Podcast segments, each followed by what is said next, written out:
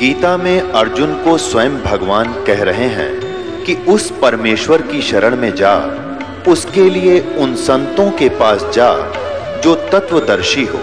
इसी प्रकार हज़रत मोहम्मद को उनका अल्लाह कह रहा है कि कोई और पूर्ण परमात्मा है। उसको पाने के लिए उन तत्वदर्शी संत की तलाश कर, वो प्रभु कौन है? ये जानने के लिए कृपया अवश्य सुनिए जगत गुरु तत्वदर्शी संत रामपाल जी महाराज के अमृत वचन। जितने भी हम जीव हैं, अपने कर्म से ज़्यादा, हम तीन ताप से ज़्यादा दुखी हैं। और तीन ताप जब हट जाते हैं तो हम केवल कर्म भोग भोगेंगे, वो कम भोगने होते हैं। जिस प्रकार वृक्ष के ऊपर एक पीली पीली बेल डाल दी जाती है, वह उसको सुखा दे से उसके अंश में खेचे जा सकते वो तीन ताप के अंतर्गत है। और उसने वृक्ष ने अपना जो सुख दुख है, वो तो जैसे हवा चालेगी, और भाई गर्मी भी सतावेगी, तेज हवा भी चालेगी, डाली भी तोड़ देगी, कोई पशु भी खस जाएगा, ये दुख तो अलग है। परंतु जो तीन, ये तो कर्म के दुख से। बाकी तीन ताप इस प्रकार हमारे ऊपर है, दैहिक, दैविक और आध्यात्मिक। तो ये है किसी के द्वारा उपरा करवा देना, कोई देवता का रुष्ट हो जाना, किसी की कढ़ाई ना मिली तो वह माता रुस जा। तो इस प्रकार के जो से ये ज़्यादा दुखी होते हैं। उनके लिए सतगुरु महाराज के हमारी शरण में आ जाओ, हम प्रथम तय इस बेल न तार का बगा देंगे। वो थारा जो शोषण कर रही है, वो खत्म कर देंगे, देवी देवता जो गरीब कोई कह, वरुण धर्म राय है, कोई कहते है, ईश सोड़ा कला सुभान गति, कोई कह, जगदीश गरीब भक्ति मुक्ति ले उतरे मेटन तीनू ताप, मोमन के डेरा लिया कह कबीरा बाप। गरीब दूध ना पीवे अनभख, गरीब दूध ना पीवे न अनभख, नहीं पालन नहीं पालन झोलनते, अधर अमान ध्यान में कमल कला फोलनते।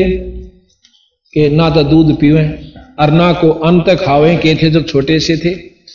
और पाँच सात दिन हो गए इस प्रकार। माँ ने चिंता होगी। आकि यू उमरेगा मुश्किल तो परमात्मा ने एक बच्चा दिया। और यू इसे डंका हो गया ना कि मैं खानदार ना पीनता और यू थोड़े दिन में यू मरेगा, बैठ कर रोन लागी इमा दौर और के चारा हो से? आखिर में वह रोया करे। जब ये हालत माँ की देखी तो उस समय कहता है कि आप चिंता मत करो। मैं मरण वाला को नहीं, ना मैं मरता और ना मैं पैदा होता मैं तो अपनी मर्ज़ी से सतलोक से आया हूँ, और आप चिंता मत करो, मैं बिल्कुल ठीक ठाक रहूँगा। पर नहीं जची कहते हैं, फिर शिवलोक से खुद भगवान शंकर आए, एक ब्राह्मण का रूप बना के। आ कहने बोले, भाई, के बात से भगत जी? के रोना राणा चल रहा था रे घर में? वो माई और साथ में वो भगत जी खड़ा था नीरू। कहने लगे, जी, के बताऊँ? एक लड़का मिला है से ऐसे और यूनाथ के मैं खानता ना पीनता या नो रो सब, इसकी माँ समझ लो। मुँह बोली माँ। नो बोला अच्छा अरे यू मरेगा इस चिंता में। बोला, शंकर भगवान, यू मरण का को ना भाई? ये तो बेरा ना कह सकते, इसकी हम भी नहीं जानते। पर न्यो कर एक गौ मंगा ले। कबीर साहब ने बोले, शंकर भगवान जी आते कि महाराज जी, एक गौ मंगा लो। और जो नए दूध ना हो रही हो, बाछड़ी का दूध पीऊँगा। शंकर भगवान ने बोला बजा मोमन नीरू को, आगे गौ बाछड़ी लिया बिना नए दूध हो रही और दूध छोड़ रही वह लिया तो शंकर भगवान ने उसके ऊपर हाथ धर दिया और वह दूध देने लगी। तड़ा अपना बर्तन अड़ाया, बर्तन जब पूरा करमंडल भर लिया ना, जब कबीर साहब के मुँह का ला दिया चढ़ चढ़ पी गए। और बालक और दो किलो पक्का दूध पी गए। तो फिर ने बोला कि, मोमन, चिंता ना करिए आदमी ये तो बहुत बड़ी शक्ति है। इसके बराबर अनंत कोट, ये तो कोई बहुत बड़ी शक्ति है। तारे कोई पूर्व संस्कार थे, जो इसी मान शक्ति आपको उपलब्ध हुई। गरीब दूध न पीवन अनभक नहीं पालन झूलंत अदर अमान ध्यान में कमल कला फूलंते गरीब दुनी कह, यू देव है, देव कहते हैं ईश। ईश कह, पूर्ण ब्रह्म है ईश कह पर ब्रह्म है पूर्ण विश्व बीस। अब ऊपर देवता देखा करें, कोई पूर्ण अवतार आ जा जब। और वह नो कह, भाई, तब कि मैं विष्णु भगवान का अवतार दिखा है, देवते बतलाओ ऊपर में। और भगवान विष्णु उड़ा खड़ा ने बोला, ना भाई, मेरा तो सह नहीं उठता कि मोरा सौदा दिखा है। तेनो कह ईश कह है यो पूर्ण पार ब्रह्म है, पूर्ण विश्व बीस। ये तो पार ब्रह्म दिखा है, उन पार ब्रह्म तो का ज्ञान था विष्णु भगवान और और ये है पूर्ण ब्रह्म क्या होता फिर क्या हुआ कि फिर वो आते हैं पंडित जी और साथ में मुसलमान भाई, उनका नाम धरण खातिर। पहले मुसलमान आते हैं। तो आप देखिएगा, ये चित्र में एक तरफ़ तो पंडित जी आए हुए हैं, एक तरफ़ ये, इधर तो ये पंडित जी आए हुए हैं। महाराज जी का नाम धरण खातिर है। एक ही चित्र में दो दिखा रखे पार्ट। और इधर ये काजी और मुल्ला आए हुए और उन्होंने अपनी कुरान के अंदर सारा खोल कर देखा, ऊपर करना भी गरीबदास जी बताते हैं। अब जो वाणी गरीबदास जी वो सत्य है। कई भाइयों का है ना, पिछले जन्म में तो ये ब्राह्मण, ब्राह्मणी थे, निरुनी माइब का ये मुसलमान ने पैदा हुए थे। अगर ऐसा होता तो ये दोनों नहीं आंदे, फिर मुसलमान ना आते, नाम दंड खाते ग्रेब काजी गए कुराने ले, धर लड़के का नाम। अक्सर अक्सर मैं फोरा धन कबीर बलिजाम मुसलमान भाई, क्या करते हैं? कतीब एक कुरान है, जैसे अपने वेद हैं, ग्रंथ हैं। इसको एक मंत्र पढ़ के खोलते हैं। जहाँ से भी खुल जाता है, और पहला अक्षर जो इधर आ जाएगा। जो भी अक्षर आ गया उसी से उसका नामांकन करते हैं। जैसे रैप आ गया, रफीक अहमद। कैपा आ गया, कफीक अहमद।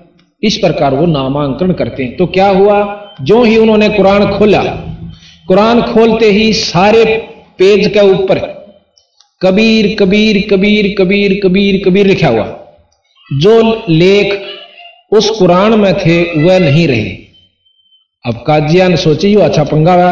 आगे देखें, उलट कर उसमें भी सारी पर कबीर। सारी कुरान देख ली, पर सारे कबीर कबीर लिखा हुआ और कोई अक्सर नहीं रहा। अर्थात ये चारों युगा में कबीर साहब अपना एक नाम लेकर आए हैं, और वही चलेगा। सतयुग में सतसुकृत नाम से आए थे, त्रेता में मुनिंदर नाम से आए थे, द्वापर में करुणा में नाम से आए थे, अब कलयुग के अंदर ये कबीर नाम से चलेगा।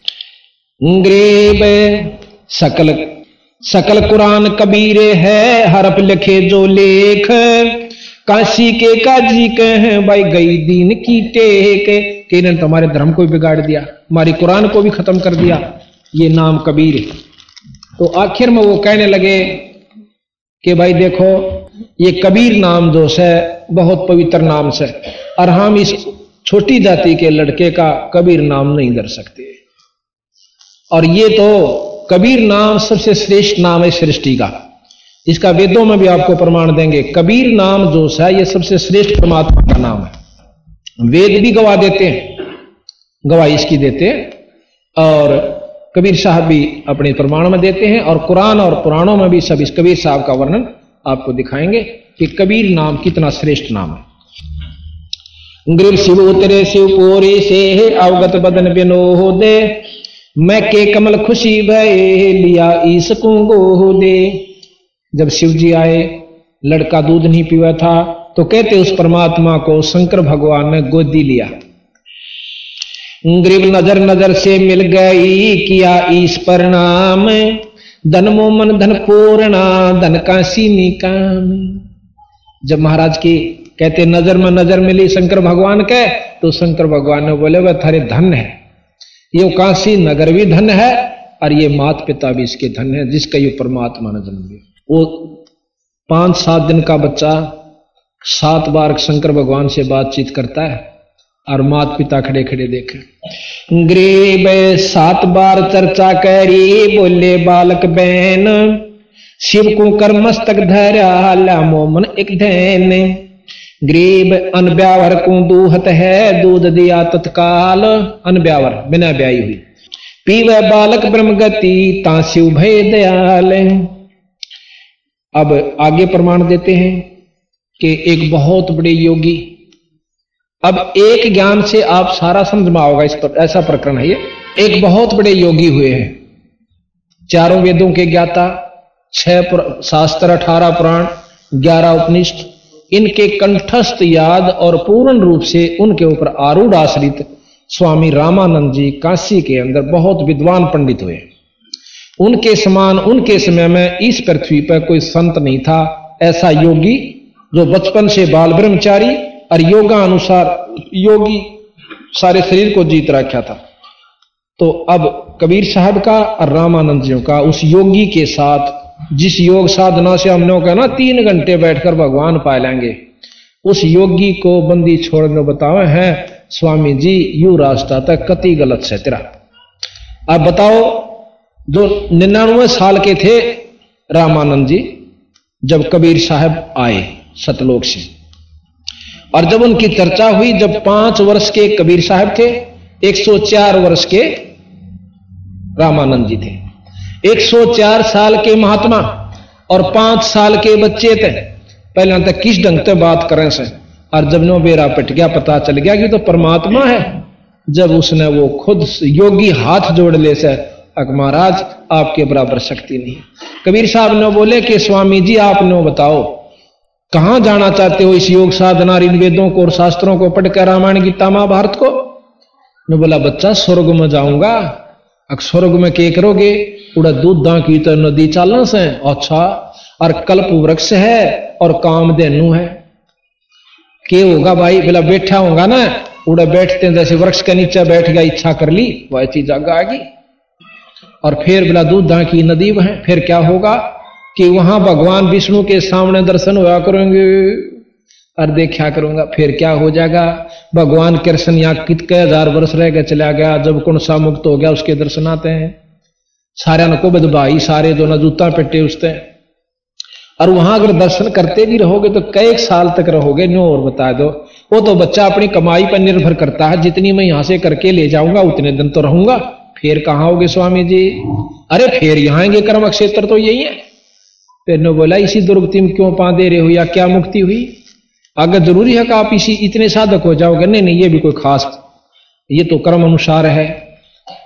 तो महाराज कहने लगे, मैं बताऊँ, ऐसे करो स्वामी जी। नहीं नहीं, बच्चा, आपकी बात पर मैं कैसे विश्वास करूँ? मन तो सारी उम्र खो दी। फिर बंदी छोड़, आगे बताऊँ, अब प्रकरण चलता है कि जब रामान कबीर साहब पाँच वर्ष के हुए एक शिव पुराण का पाठ कर रहा था एक प्रचारक, उसके पास बंदी छोड़ जाते हैं। और जाकर वो कह रहा है कि शंकर भगवान सबसे महान है, इन्हीं से सबकी उत्पत्ति हुई, ये पूर्ण ब्रह्म है, ये ये पार ब्रह्म है, ये सबके रचयिता है, ये तीनों देवता इन्हीं से उत्पन्न हुए। अब अगले दिन सुनते हैं महाराज कबीर साहब बताते हैं कि हाँ एक विष्णु पुराण का वर्णन कर रहा था विष्णु पुराण का। अभी तो उसमें कहा कि विष्णु भगवान सबके रचयिता हैं और उसी से ब्रह्मा उत्पन्न हुए, उसी से शंकर जी उत्पन्न हुए, ये सब उन्हीं की कलाएँ हैं। तीसरा उन्होंने सुना ब्रह्मा पुराण। ब्रह्म पुराण के अंदर बता रखा था कि ब्रह्मा ही सारी सृष्टि के दाता हैं, रचयिता हैं। ये ब्रह्मा, विष्णु विष्णु और शंकर तो इसके अंश हैं। तो इस प्रकार कबीर साहब जो रामानंद जी के शिष्य थे, उनके साथ गोष्ठी करते हैं।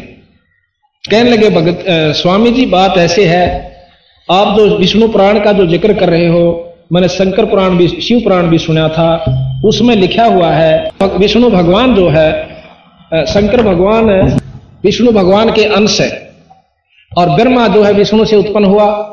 ये देखो आपके सामने। ब्रह्मा जो है नाभि के विष्णु की नाभि से कमल से उत्पत्ति दिखाते हैं। और शंकर भगवान नीचे लेटे हुए ये पूरा ले लीजिए। नीचे शंकर भगवान लेटे हुए हैं और विष्णु जी अपनी शक्ति उनको प्रदान कर रहे हैं शंकर भगवान को। और ये इधर ब्रह्मा जी नाभिक में कमल में अब शंकर पुराण में यह बताया गया कि शंकर भगवान से ही विष्णु और ब्रह्मा की उत्पत्ति हुई। कि शंकर भगवान से ही सारी सृष्टि की रचना और विधि बता रखी है। तो अब शिव पुराण में ये, विष्णु पुराण में लिखा है कि शंकर भगवान तो इनके अंश है और विष्णु भगवान ही सारा कुछ करता धरता है, यही पूर्ण परमात्मा है, सारी सृष्टि के रचयिता है। और फिर आगे लिखते हैं तीन लोग के भगवान है। अब इन तीन लोग के भगवान मानना है कि ये सारी सृष्टि के रचयिता माने जो अनंत कोट ब्रह्मंड के। तो रामानंद जी का जो शिष्य था उसके सैकड़ों उपदेशक वहाँ बैठे हुए, उनसे बात करी।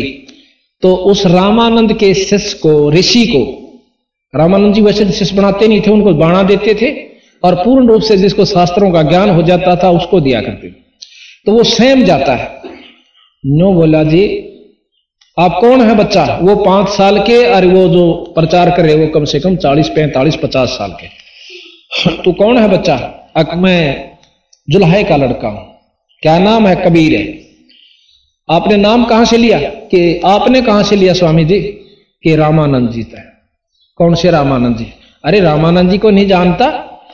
यहाँ काशी के अंदर जिसके बावन दरबार और चौदह सौ शिष्य बन चुके हैं, ऋषि शिष्य। ओहो कबीर साहब कहने लगे, अरे उन्हीं से मैंने ले रखा नाम। तो वो शिष्य जो रामानंद का ऋषि था शिष्य, वो एकदम ताली पीटा है। सुनो भाई, सुनो। देख, झूठ पेल रहा। रामानंद जी तो इनकी शक्ल भी ना देखे नीच जाति वाले की। और ये कहता, मैंने नाम ले रखा ऋषि गुरु जी ने बताऊँगा। स्वामी जी को और तेरी शामत आओगी बेटा, चल तू। यहाँ तो बात, क्यों उनकी जवाब तो आया नहीं उनको? उल्टा उसके ऊपर होगा, अपनी बात टाल गया। अब जाकर ऋषि जी तो बताई स्वामी जी तक स्वामी जी ऐसे ऐसे एक चुल्हाए का लड़का, और आपको नो मैं तो आपका शिष्य हूँ। अब रामानंद जी ठाई लाठी। अक मेरा और नीच जाति के मैं दर्शन भी नहीं करता। अच्छा उससे पहले जैसे महाराज प्रकट हुए थे ना थोड़ा प्रकरण और दें आपको। अभी आपने देखा था ना ऋषि एक तरफ़ बैठा था जब तालाब के ऊपर। ये रामानंद जी का शिष्य था अष्टानंद इसका नाम था अष्टानंद। तो अष्टानंद जी ने वो चमत्कार देखा था कि एक आकाश से प्रकाश आया और सारे कमल आ, मतलब उस तालाब के अंदर कमल के फूल जैसे चाहे सुई भी देख ले इतनी रोशनी होगी थी। फिर वो प्रकाश एक कोने में सीमित हो गया था। सिमट गया। उसने आकर अपने गुरु जी बताई, स्वामी जी रामानंद जियों से कि ऐसे ऐसे मन चमत्कार देखा। महाराज जी, ये क्या दृश्य था? क्योंकि साधक अपनी उपलब्धि बताते हैं गुरु से कि मन यह चीज़ देखी के था? तो ऋषि जी कहने लगे, स्वामी रामदेव, रामानंद जी, कि ये कोई अवतार आया भाई ऊपर से, किसी लोक से। अरे थोड़े से दिनों में काशी में अपने खेल करेगा। उनको तो तीन लोग के अवतारों का ज्ञान था। तो रामानंद जी बड़े अच्छा अब जो प्रकरण चल रहा है उसी को लेते हैं। ये तो बीच में बताना था, पहले मैं छोड़ गया था। तो जाके उस जो एक और ऋषि जो प्रवचन कर रहा था, कबीर साहब ने उनको टोक दिया कि आप तो विष्णु पुराण में विष्णु जी को प्रधानता दे रहे हो कि यही पार ब्रह्म है यही सब कुछ है। और थोड़ी देर पहले कह रहे थे कि तीन लोग का भगवान है। अब कोई नवाब को सारी सृष्टि देश का राजा कहे तो हम कैसे मान लेंगे? नवाब नवाबी होता है। अब कभी तो आप नवाब कहते हो, कभी उसको राजा, महाराजा कहते हो, दोनों काम नहीं हुआ करते। या तो तीन लोक के कहो, या फिर इनको पूर्ण ब्रह्म शास्त्रों प्रमाणित नहीं है कि ये तीन लोक के हैं। प्रमाणित है, और आप इनको फिर पार ब्रह्म भी सिद्ध करना चाहते हो। तो वो नाराज़ हो गए थे। तो रामानंद जी आकर बताया कि जी, ऐसे ऐसे एक दुल्हे का लड़का आपको अपना शिष्य बताओ है। रामानंद जी ने बोले, कल उनको बुला के लाना। तो कबीर साहब ने क्या किया? रामानंद जी 104 साल की उम्र में इतने योगी थे, साधक थे, अपने आप उठ कर नहान जाया करते गंगा के ऊपर। मुँह अंधेरा उठे, कबीर साहब ने एक छोटे से बच्चे का रूप बनाकर और वहाँ लेट जाते। और पौड़ियों में जहाँ घाट पर नहान जाया करते थे, उसमें लेट जाते। तो रामानंद जी ने देर दिखे नहीं और खड़ाऊ लागी शर्म में, दो ढाई साल के बच्चे का। फिर वो रोते हैं, चिल्लाते हैं, जैसे बच्चा रोया करे। रामानंद जी ने सोची, कोई बालक का बच्चे के लागी और गोदी ठा लिया। ठा के गोदी और महाराज को ने बोला, बेटा, रो मत ना। छाती का ला लिया, बेटा, रो मत रो मत रो मत। किस किस, कौन है? किसका है? महाराज रुक, रुके नहीं, रोए बुरी तरह। सिर पर हाथ फेरा, ने बोला, बेटा, राम राम का है। और जो सुमरनी अपने हाथ में ले रहे थे, वह नो हाथ फेरा ना जब दे रहे उस कबीर साहब के गल में गल गई। और जब फिर उन्हें रोना बंद कर दिया। जब रोना चुप किया, ये तस्वीर है, इसमें महाराज अपने जा रहे हैं स्वामी जी, और कबीर साहब नीचे बच्चे के रूप में लेटे हुए सिर में ठोकर लगती है तो उसी समय चिल्लाना शुरू कर देते हैं। रामानंद जी सिर पर हाथ फेर कर कहते हैं कि, बेटा, रो मत, राम राम का है वो राम नाम का उपदेश दिया करते थे।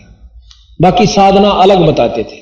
तो इस प्रकार वो, महाराज जी, नान लगे कि बेटा, तू यहाँ बैठ, मैं थोड़ी सी देर में आऊँगा नहा के तुझे ले चलूँगा। किसी का होगा गाँव में, शहर में, मुनादी करवा के भिजवा देंगे चिंता ना करें बच्चे को वहीं लटा के नहान लाग। गए वो स्नान कर रहे हैं, महाराज, वहाँ से अंतर्ध्यान हुए अपने कुटिया पर अपने कोठड़ी में घर में झोपड़ी में आ गए रामानंद जी ने इधर उधर आवाज़ दी, बच्चा कहाँ गया, बेटा कहाँ गया? पर कहीं नहीं था। उन्हें सोची, चला गया कित ढूंढो अंधेरे में? बालक ने, भाई, सारा आवाज़ दे ली, नहीं आंदा तो कित ले जाऊँ? उसको भूल कर घर आ जाते अंत वो ऋषि जिसकी बदनामी करी थी बेजती करी थी सभा में, वो बेइज्जती मान रहा था, पर सच्चाई थी वह। वो कहने लगा, स्वामी जी, उसको लियाऊं बुला के जुलाहे के लड़के को? अरे हाँ जा जल्दी। कबीर साहब को दो तीन ऋषि गए अकचाल तेरी सामत आवेगी। तो क्या झूठ बोलता था? स्वामी जी से नाम ले रखा है, बदनाम करता हमारे गुरु को। वो तो नीच जाति वालों के दर्शन भी नहीं करता। लाकर खड़ा कर दिया। उससे पहले रामानंद जी नो बोले, भाई, मैं थोड़ी अपनी दिनचर्या जो रोज़ाना का होता ना, वो साधना करूँ।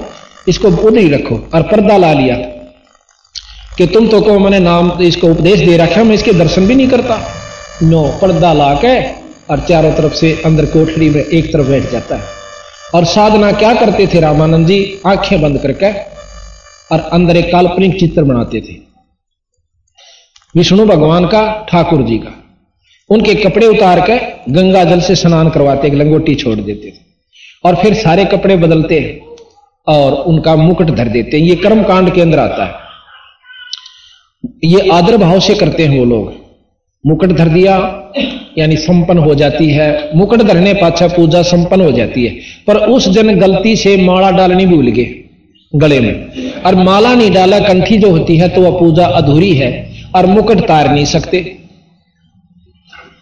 अब समस्या ये होगी रामानंद जी के मन में कि आज किस मनहूस के दर्शन करे थे कि मैं, मेरी पूजा खंडित क्यों हुई? इतना विचार कर रहे हैं और ऊपर से माला गालन की कोशिश करें, वो मुकुट में फंस जाए, अंदर नहीं आंदी। अब कबीर साहब बाहर बैठे पाँच साल के बच्चे। न बोले, स्वामी जी। और स्वामी जी की न हुई, कि गुंडी खोल लो इसकी, माला की पाछे या गालने नाड़ खोल लो इसको, और खोल के नो बाँध दो उल्टिए। पूजा खंडित ना होगी, मुकट नहीं तारना पड़ेगा। अब रामानंद जी ने सोची अको तेरा बुलाओ कोई मूर्ति बार नहीं, अंदर मैं जो कल्पना कर रहा हूँ और वो जो की तो बच्चा बता रही और भी तो मोलड बैठे हैं। चौदह से न कोई सन बिना ज्ञान इस बात का। हर न गणे दिन हो गए नाम लिए ने। तो वो जान गए कि तो भाई बहुत को सुती चीज़ से कहते उस समय ज्ञान इसका नाम है भगत जी। रामानंद ने नो नहीं सोची कि मैं पंडित और 104 साल का पाँच साल का बालक, और इतनी सभा में, और इस तरह हार मानो, ये ज्ञान का परिचय होता है। उसने अपना ज्ञान नहीं देखा, ना मान देखा। परमात्मा खड़ा देखा उसने सामने। जिस रूप में उपासना किया करता, विष्णु रूप में बंदी छोड़ के दर्शन हुए अंदर उसने। और उसी समय डोडी पर्दा दूर बगा और लीने कंठ लगा। गरीब दास गुजरी बहुत जब बदन बदन मिला। न बोले, जुलाहे, दुनिया तो उसने जुलाहा कह और फिर उस छोरे ठाक छाती का ला लिया उस रामानंद ने। नो कदे बीती तो बहुत, अगर दुनिया के कहेगी, पर उस समय अपना, उसने दुख दिखा कि काल नहीं, परमात्मा आ रहा। बोना बन बावना बन के भी आया था वो। यानी उसने वो ज्ञान आया, छोरे के छाती का लगा लिया। और वो खड़े खड़े नूक से उसके चेले यू क्यों करा गुरु जी ने नौस कर दिया। फिर कहने लगा भाई एक बात तो मान ली। आपने जो आपने कही हुआ मैंने बिल्कुल सत्य मान ली, और इसके तो कोई भी नहीं समझ सकता। जो आपने मेरी अंदर की बात को पकड़ लिया तो फिर एक बात बता कबीर अखा जी तन या झूठ क्यों बोल दी कि मैंने आपसे नाम दे रखा अक नहीं स्वामी जी। ये सत्य है कि कल सवेरे हाँ आज सवेरे जब आप नहान गए थे अखा तो मैं वहाँ पैड़िया पर लेट रहा था और आपकी खड़ाऊ लगी मेरे सिर में।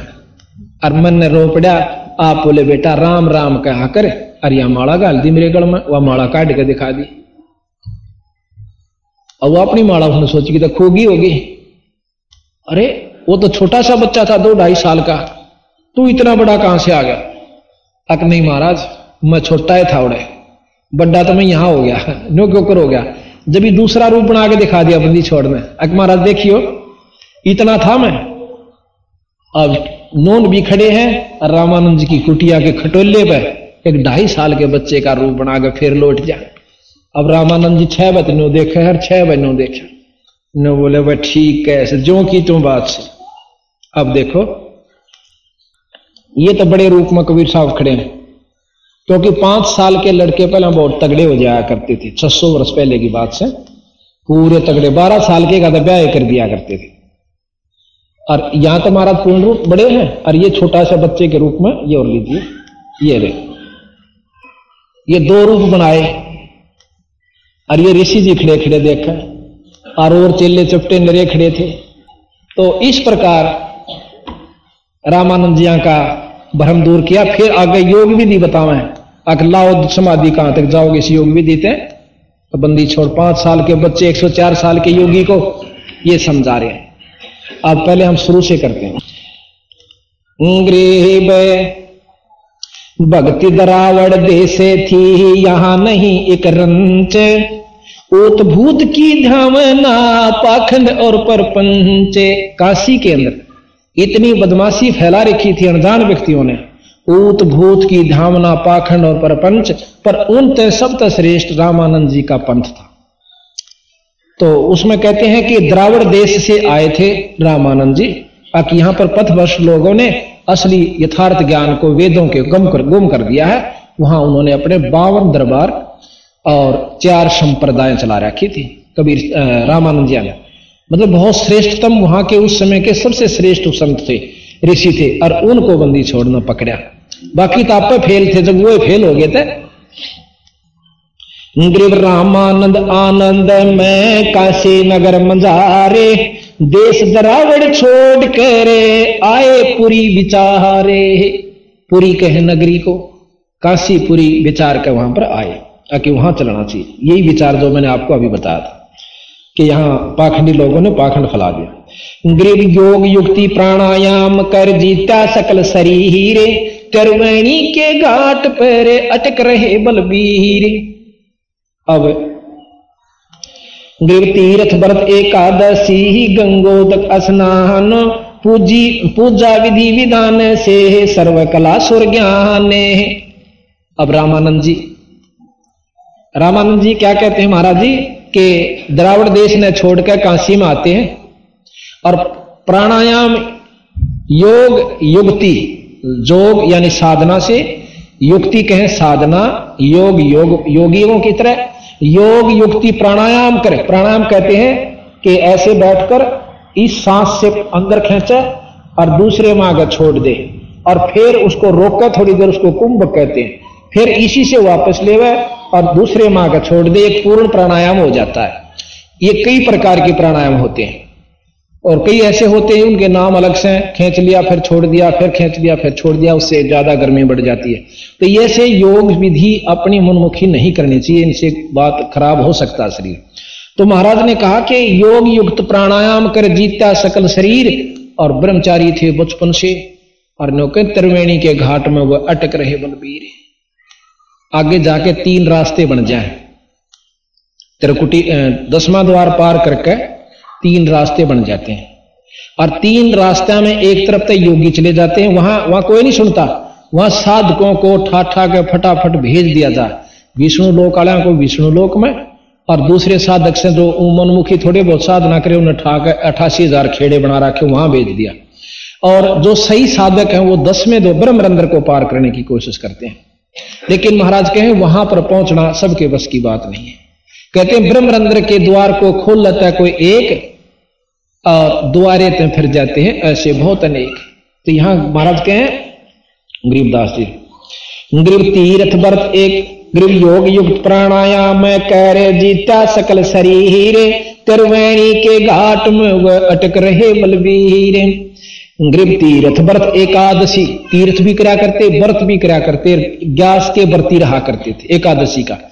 और गंगो तक स्नान, गंगा में स्नान किया करते। यानी जिस तीर्थ को जाने के लिए हम यहाँ से स्पेशल जाते हैं और व्रत करते हैं और गंगा में स्नान करते ये सारे काम, सारी विधि एक योगी भी किया करता, जो कबीर साहब के आगे नतमस्तक होया। तो इस एक ज्ञान तय हम समझदार हैं तो ये बात पकड़ लेनी चाहिए कि इन साधना तय हम पूर्ण मुक्त नहीं हो सकते। जब इसे ऋषि नहीं हो सके, अब महाराज कहते हैं कि पाँच वर्ष के जद भय काशी मंज कभी हीरे, गरीब दास अजब कला ज्ञान ध्यान गुण थी हीरे गुल भया काशी पूरी अटपटे बैन बिहंगे गरीबदास गुणी थके है सुन जल्हा प्रसंग। के महाराज की बात न सुनकर वो बुढ़े बुढ़े विद्वान भी चक्कर काट गए। गुणी गुणी थके, सुन जुल्हा प्रसंग। गृह गुल भया काशी पूरी अटपट बन विहंग। गरीबदास गुनी थके, सुन जुल्हा प्रसंग।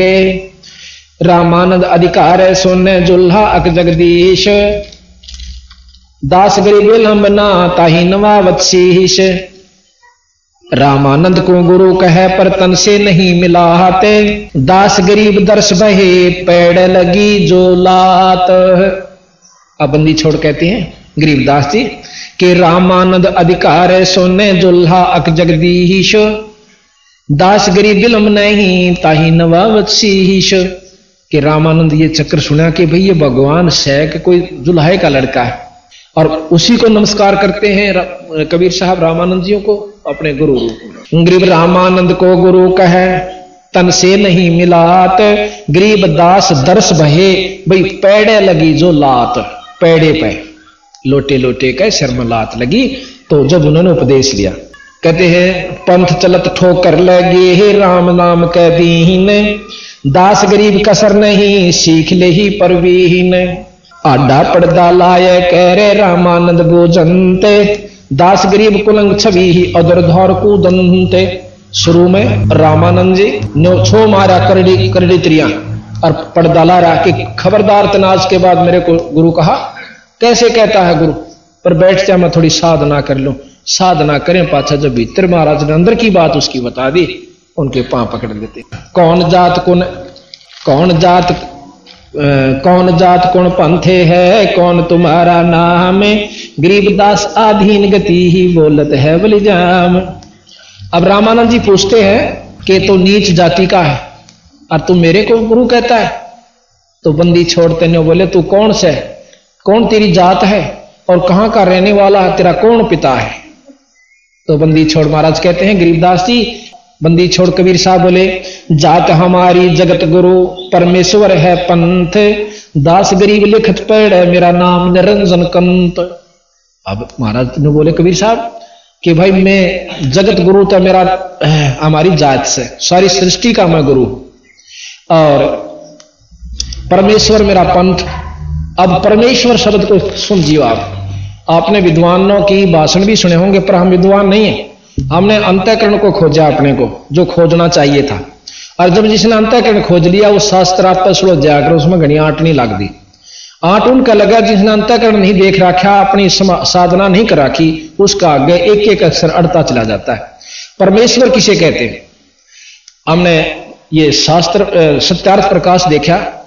इसमें स्वामी कहते हैं दयानंद जी, महर्षि दयानंद जी, कि परमात्मा जो से निराकार है, उसका कोई आकार नहीं, वो ब्रह्म रूप में है। और एक परमात्मा अनेक परमात्मा नहीं होया करते, वो कोई आकार में नहीं आता। आप विचार करिए ईश ईश कहते हैं भगवान को ईश ईश बहुत है ईश और ईश्वर, उस भगवान का भी भगवान, वर माने पति, मालिक, ईश्वर।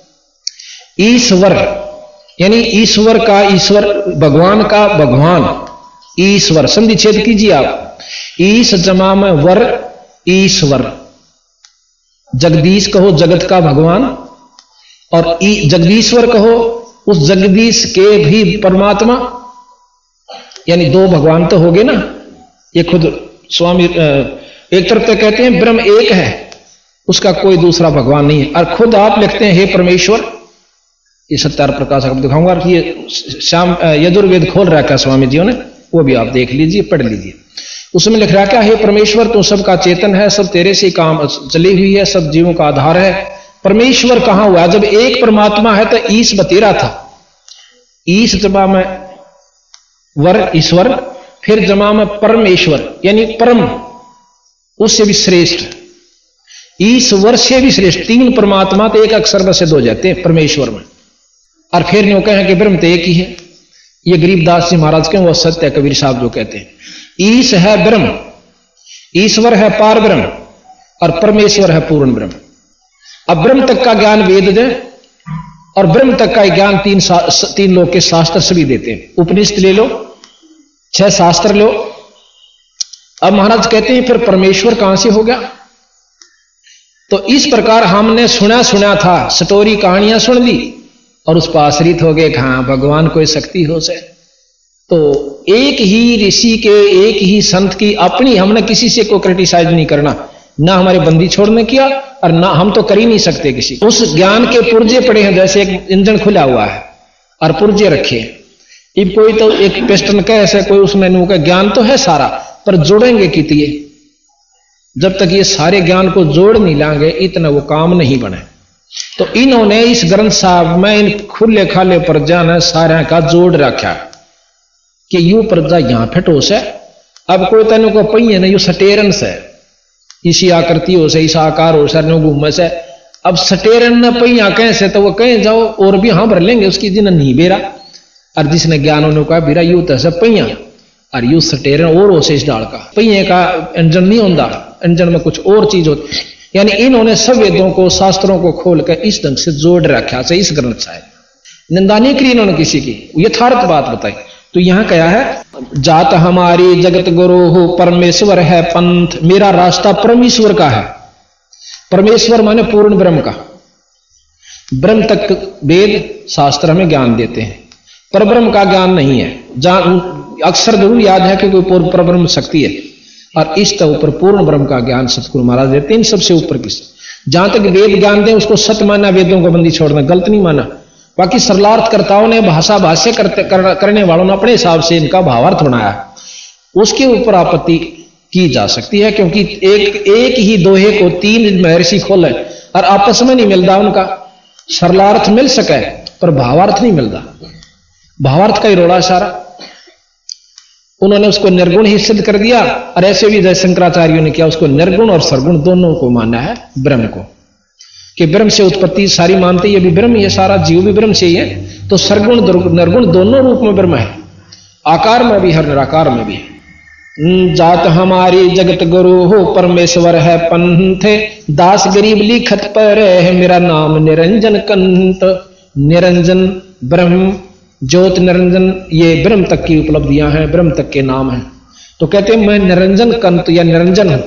निरंजन को तो ये बहुत ऊँची शक्ति मानते हैं यहाँ वाले महर्षि जो कह रहे थे रामानंद जी। तो बालक दुल्हे का छोरा, और इतनी ऊँची बात कहते ना, शर्म नहीं आती? दो कौडी का जीव बन बैठा भगवान, बहुत बुरी तरह गाड़ देते हैं मतलब गुस्से हो जाते हैं रामानंद जी। रे बालक, सुन दुर्बोधी ही गटमट नहीं अकारे, दास गरीब दर्द लगा जब हो बोले सर्जन हारे बड़ा दुख माना रामानंद जी ने। कि यू बन बैठा सर्जनहार अपने आप को नुका मैं परमात्मा हूँ। तो फिर महाराज कहते हैं, अब उलाने से दिया करे तो बिला मोमन का था गेलड़ मोमन, यानी एक जुलाहा तने मुसलमान उठा के लाया और बात बनावे तुम भगवान की। नो कहे ना गेलड़ फलाना साधो कड़ा देखा है ना, आज बनी बैठे। तो इस तरह उलाने से दे से रामानंद जी कबीर साहब को, तुम मोमन के पालवा, तेरा जुल्हे के घर बाश दास गरीब अज्ञान गति ही एता दृढ़ विश्वास मान बड़ाई छोड़ के बोलो, बालक बहन, दास गरीब अधम मुखी ही एता तुम गुट पहन। रे बालक बुद्धि तोर गति ही कूड़ साख ना पांडे दास गरीब हदिस कर नहीं लेवेंगे डांडो। बंदी छोड़ने और बंदी छोड़ को कहते रामानंद जी कि इसी बोली बोली बात ना कह। घनी ऊँची बात मत ना बोला। इस अपने जो है ना मान बड़ाई ने छोड़ के तू असली असली बात बता। गरीब तलक तलो, गरीब तरक तलु से बोलते हैं रामानंद सुर ज्ञान दास गरीब को जात है, आखिर नीच निदान छो माँ करने बोले, तुम छोटी जाति का, और को जाते और तू भगवान बन बैठा, और वो भी निरंजन। अब कबीर साहब के बोले, बड़े अधीन से। महके बदन खुलासे कहरे सुन स्वामी परवीन।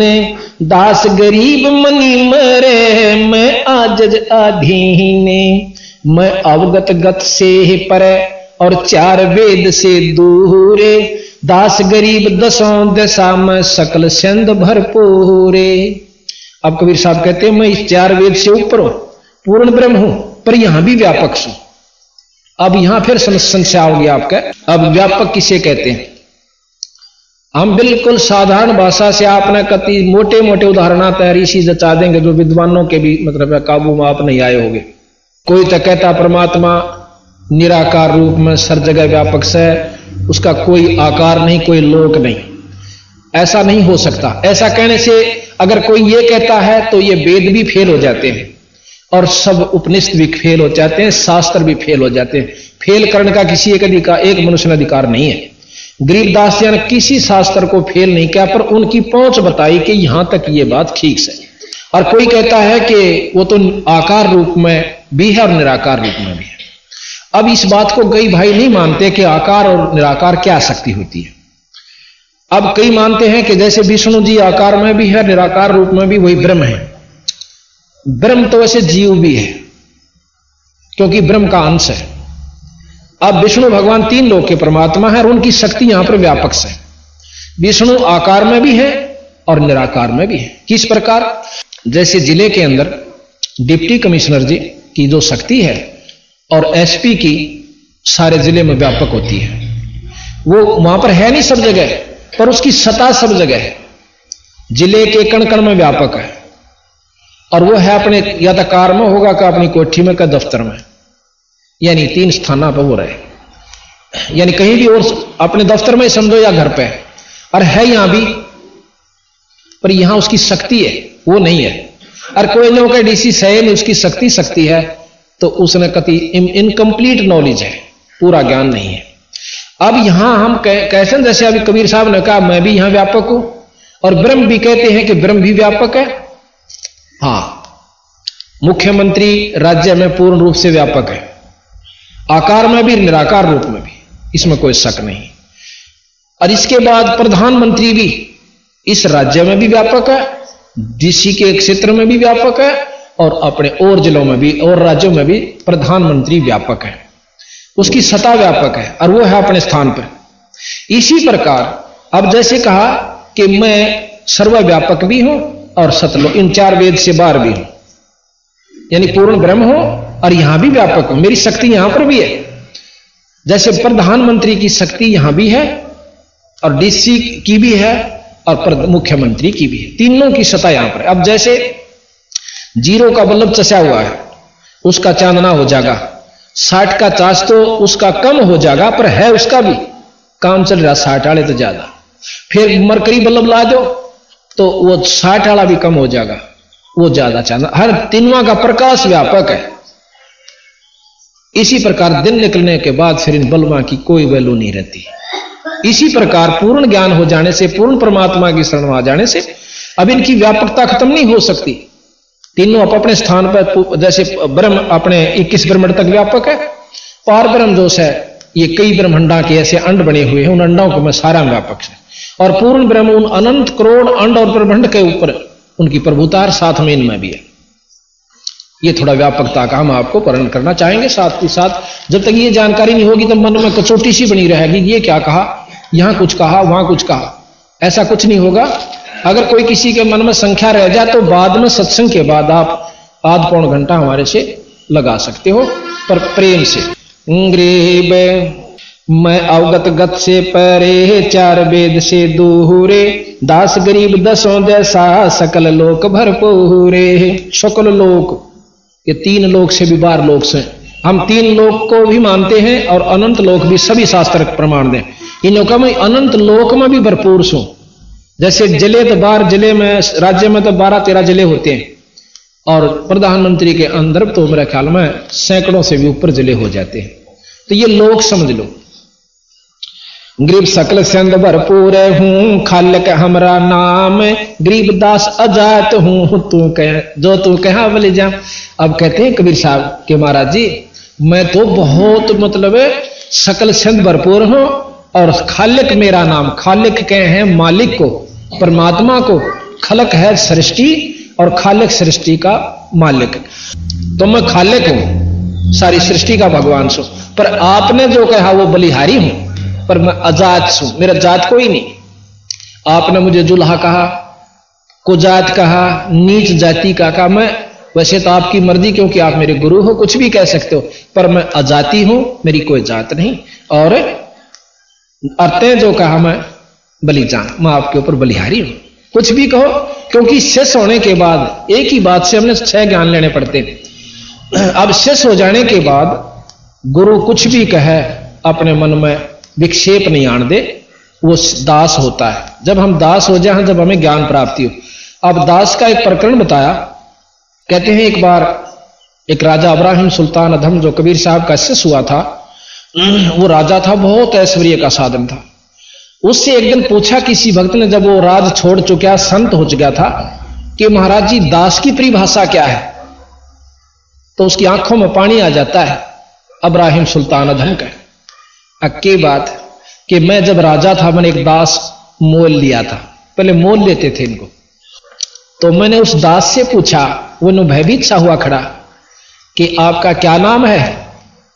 वो कहने लगा महाराज, दास का कोई नाम नहीं होता। मुझे किसी नाम से पुकार लो। वही नाम है। मुझे ढेड कहो, मुझे काला कहो, दांतवा कहो, मुझे कुछ भी कहो महँगा कहो, मैं उसी नाम से आपके आगे खड़ा रहूँगा। मेरा कोई उजर नहीं कि आपने न्यू क्यों कह दिया? बोला, मेरी बात, मेरे हृदय में बड़ी पंच हुई है बात। फिर कहने लगा, आप क्या खाते हो? वो पूछे था इस ढंग से कि भी जो खाओ तेरा उपलब्ध करवा क्यों वो बेचारा कई जगह पिटका रहा था, दास पहले कई जगह रह चुका था, उनकी बहुत बदसलूकी हो चुकी थी, पीठ भी दिया दिया करते थे, उनके बच्चा ने भी कूट देते थे, उनके बच्चे जो जिसके पास हो रहता था, पर वो बच्चे भी जाकर अपने माता पिता को गुजर करते हैं एक दिन। तो वो लड़का जो राजा का था, वो और राजा का प्रमाण दिया उसने, कि वहाँ जाकर के उसने सुना कि अपने माँ बाप ने बतावा है। और बच्चे का नाराजगीकरण खातिर माँ बाप भी कह दे बेटा, मैं पीटूँगी उसने। राजा के लड़के ने, तू ना रोए। और सुना था, आकर उस राजा के लड़के ने उसकी माँ का भी बुरी तरह लठ मारे और अच्छी तरह पीठ दी गोड्या तला गेर के और वो लड़का खड़ा खड़ा देखा, माँ तो न्यू थी, मैं पीटूँगी। और माँ पिट रही यार फिर रोने लगी, बैठ कर बोली कुछ नहीं। इतना हृदय विदारक दृश्य देख कर वो दास यथार्थ में दास बन गया था। तो वो कहने लगा, महाराज, दास ने की कोई इच्छा नहीं हुआ करती, जो दे दे वो खा लो। आप जूठा टूक दोगे, वो भी खाऊँगा। आप कहोगे, थाली चाट ले, मैं थाली भी चाट लूँगा। मेरी कोई इच्छा नहीं है। और फिर कहने लगा मैं तू करता क्या है? जो आपका हुक्म होगा, वही मैं करता तो दास की ये परिभाषा होती है। तो यहाँ महाराज कहते हैं गृह बे, सकल छंद भरपूर है, खालक हम सकल छंद भरपूर हूँ, खालक हमरा नाम, गरीब दास अजाते हूँ, ते जो क्या बोले जान एक नंदी छड़। आपने जो कहा गुरु जी वो मुझे बलिहारी हूँ मैं आपके ज्ञान के ऊपर, आपके हुक्म के ऊपर। क्यों मैं आपका शिष्य हूँ? जात पात मेरे नहीं नहीं बस्ती, नहीं गाँव गरीबदास अनिल गति ही ना कोई हमरा नाम। नाद बिंद मेरे नहीं नहीं गुदानी गाते। गरीबदास शब्द सजा नहीं किसी का साथे। गरीब सुन स्वामी सतभाक हूँ, झूठ नहीं हमारे रंचे। हाँ देख कितनी गहराई की बात की सतगुरु महाराज ने। पौमी धरणी आकाश में, मैं व्यापक सब ठोरे दास गरीब नहीं, दूसरा हम समतुल नहीं ओहरे। जो बोले बंदी छोड़ गरीब कबीर साहब, कि सारी सृष्टि में पानी में, हवा में, सब जगह में व्यापक हूँ। शब्द रूप में। और मैं सत्य कहता हूँ, मेरे बराबर इस पृथ्वी पर कोई शक्ति नहीं है। पर यकीन कैसे हो अब बताएँगे। हम पानी हम पावन हैं, हम अग्निधरण आकाश। गरीबदास तत् पाँच में हम ही शब्द निवास। अब यहाँ प्रमाण दिया सतगुरु महाराज ने कि हे बंदी छोड़, मैं ही पाँचों तत्वों के अंदर शब्द रूप में व्यापक हूँ। अब शब्द कितनी महान शक्ति है ध्यान से सुनिएगा। अब पाँच तत्व हैं। आकाश, वायु अग्नि, जल तथा पृथ्वी, ये पाँच तत्व है। इनका एक एक गुण है। आकाश का गुण है शब्द अब आकाश का इस ज्योत निरंजन ने काल ने चारों तरफ़ से हमारे को बंद कर रखे है। ये सारा ब्रह्मांड दोष है, एक अंडे की त्रिया बंद है चारों तरफ़ से आकाश से। और इतना मज़बूत आकाश का वहाँ पर आकाश सबसे बड़ी शक्ति है। जैसे पवन की शक्ति है, आकाश से दूसरे नंबर पर एक 20 पाउंड हवा और दो से मन ट्रक के लोड नगु में ठाए फिर जाएगी। हवा थोड़ी सी हो से। और पवन आकाश उससे भी ज़्यादा मज़बूत होता है। जितना सूक्ष्म पता तो चला गया, उतना ही ज़्यादा मज़बूत होता है। आकाश की प्रकृति जो है, बहुत तगड़ी है। तो आकाश जो है शब्द गुण है आकाश का। चारों तरफ़ से बंद कर रखा है। अगर चारों तरफ़ से बंद नहीं होता तो यहाँ कोई किसी की आवाज़ नहीं सुन सके था चारों तरफ़ से इतना बंद है कि उसको कति कोई उसमें सुराख नहीं। अब हम ऐसे भी करते हैं ना, ये भी हम आवाज़ आ रही है, ये उसी की वजह से जैसे स्पीकर का पर्दा फट जावा तो आवाज़ नहीं आती, फुसर फुसर करके बंद हो जाता है। इसी प्रकार चारों तरफ़ से ब्रह्मंड को 21 ब्रह्मंड तक को इसने बंद कर, फिर एक अंड को बंद कर रखा जिसमें ब्रह्मा, विष्णु, महेश और हम सब रोक रखे इस निरंजन ने। उसके बाद ऐसे ऐसे कई अंड है। और पूरे फिर सारा ब्रह्मंड इक्कीस ब्रह्मंड तक भी ऐसे इसने बंद कर रखा तो इस प्रकार ये शब्द गुण है आकाश का। दूसरा पवन पवन का गुण है सप्रस। जैसे हवा चलेगी तो न्यू पता चलेगा कि इधर से आव काना कलागी शब्द गुण जैसे सुरसराट जो होता है वो शब्द गुण पवन का नहीं है वो आकाश का है। आकाश की वजह से शब्द हो रहा है उसमें। अपना गुण से उसमें सप्रस। अच्छा ती, तीसरा तत्व है फिर अग्नि। अग्नि का अपना गुण है रूप। अब जैसे कोई चीज़ दिखाई दी तो ये प्रकाश की वजह से दिखा ना, हमने दिखा कुछ नहीं। तो अग्नि का जो गुण है वो रूप है। और बकड़ बकड़ बड़े आवाज़ करती है, ये शब्द गुण का होता है। आकाश का गुण शब्द की वजह से वो बकड़ बकड़ जो शब्द सुन रहे हैं, ये आकाश का गुण उसमें साथ विद्यमान होता है। और जो आँच लागे से ये सप्रस, ये पवन का, उसका अपना गुण केवल वो होता है, रूप है। अब इसमें तीन, तीनों गुण आगे, शब्द सप्रश और रूप। अब है जल। जल के अंदर रस है। आवाज़ जैसे ऊपर तो पड़ेगा, गदड़ गदड़ की आवाज़ आवा है। बाल्टी में पानी पड़े है तो पानी का तो रस है, मीठा खारा जैसे महसूस होता है। उसका अपना रूप जो दिखे से वो अग्नि का गुण है, और आवाज़ जो आ रही है वो शब्द का और ठंडा ताता सीढ़ा लाग गया है, ये वायु का गुण स्पर्श की वजह से। इसमें चार गुण हो गए। पांचवा गुण है पृथ्वी का। पृथ्वी का गुण रस नहीं है, गंध है। जैसे डले पर पानी घेरोगे, उसमें तो का आया करे पृथ्वी में। जितनी भी फूलों में गंध या किसी चीज़ में भी है, वो पृथ्वी से बनी है। तो पृथ्वी का अपना गुण गंध है, महक है, और उसकी जो जैसे रूप है, ये अग्नि का, और जो इसको चाट कर देखोगे, इसमें रस भी होता है। स्वाद बहुत लग गया। ये जल का इसमें मिलावट से। पृथ्वी का तो हो गया अपना गंध और रस हो गया जल का, उसमें स्वाद आवश्य और रूप से अग्नि से, और उसमें जैसे ऊपर तक पड़े गदा का, उठे डड़ा पड़ा भाई, ये शब्द का। और डड़ा लाग जा कि तो सपरस, ये वायु का गुण है। तो इस प्रकार इन पाँचों में शब्द सब में है। आकाश का गुण सब में है। और आकाश में जो गुण है वो पूर्ण ब्रह्म से है।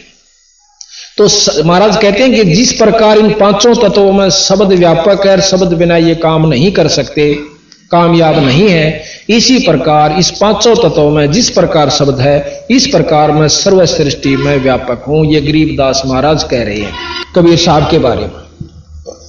इतनी इक्वेशन, इतनी गहराई बंदी छोड़ गरीबदास जी महाराज जो कि कनपड़ कहा, कहते हैं लोग उनको। और हम उनको ब्रह्मात्मा मानते, पूर्ण ब्रह्म। ग्रीब हम पानी हम पावन है, हम ही अग्न धरणी आकाश। दास गरीब तत्व पाँच में, हम ही शब्द निवास सुन स्वामी सतभाख हूँ, जूठ न हमारा रंच।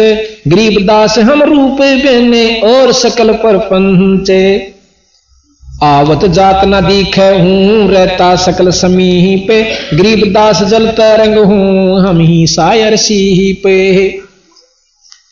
गरीब चार योग में हम पोकारे, कोक कहा हम हेल रे। हीरे माणिक मोती बरसे, यो जग चुगता डेल रे। गरीबदास जी महाराज कहते हैं कि हम चारों युगों में आकर बताया कि भाई हम जो रास्ता बताओ यो ठीक से पूर्ण ब्रह्म की उपासना से आपको सर्वलाभ मिलेंगे।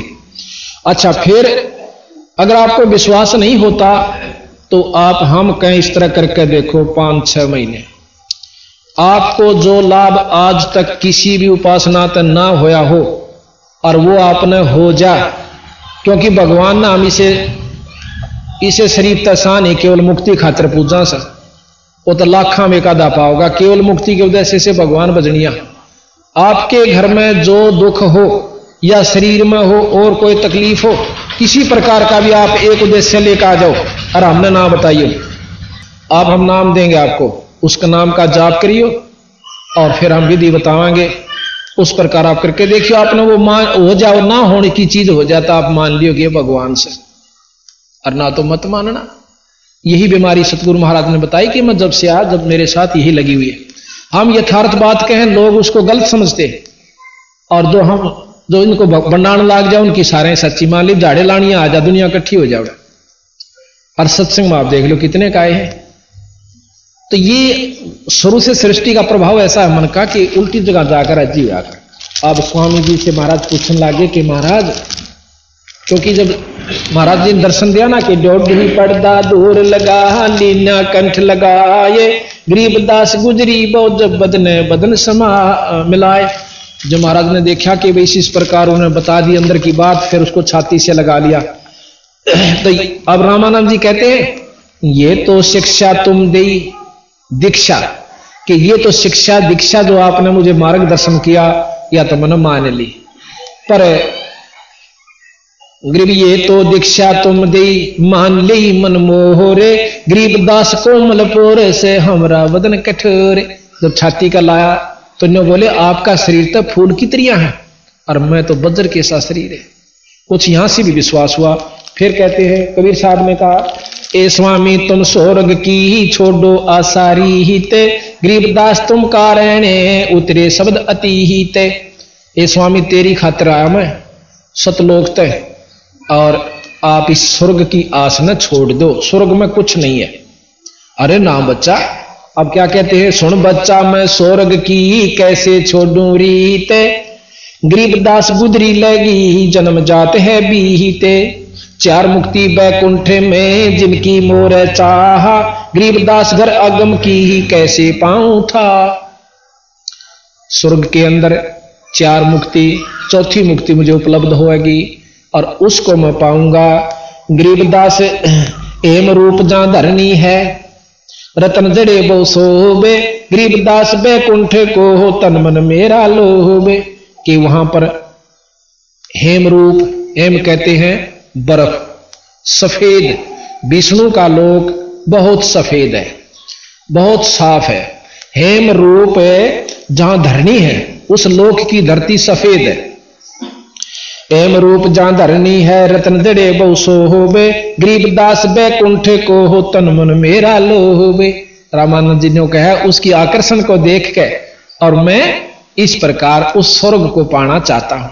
रामानंद जी कहते गरीब शंख चक्र गदा पदम मोहन मदन मुरारे।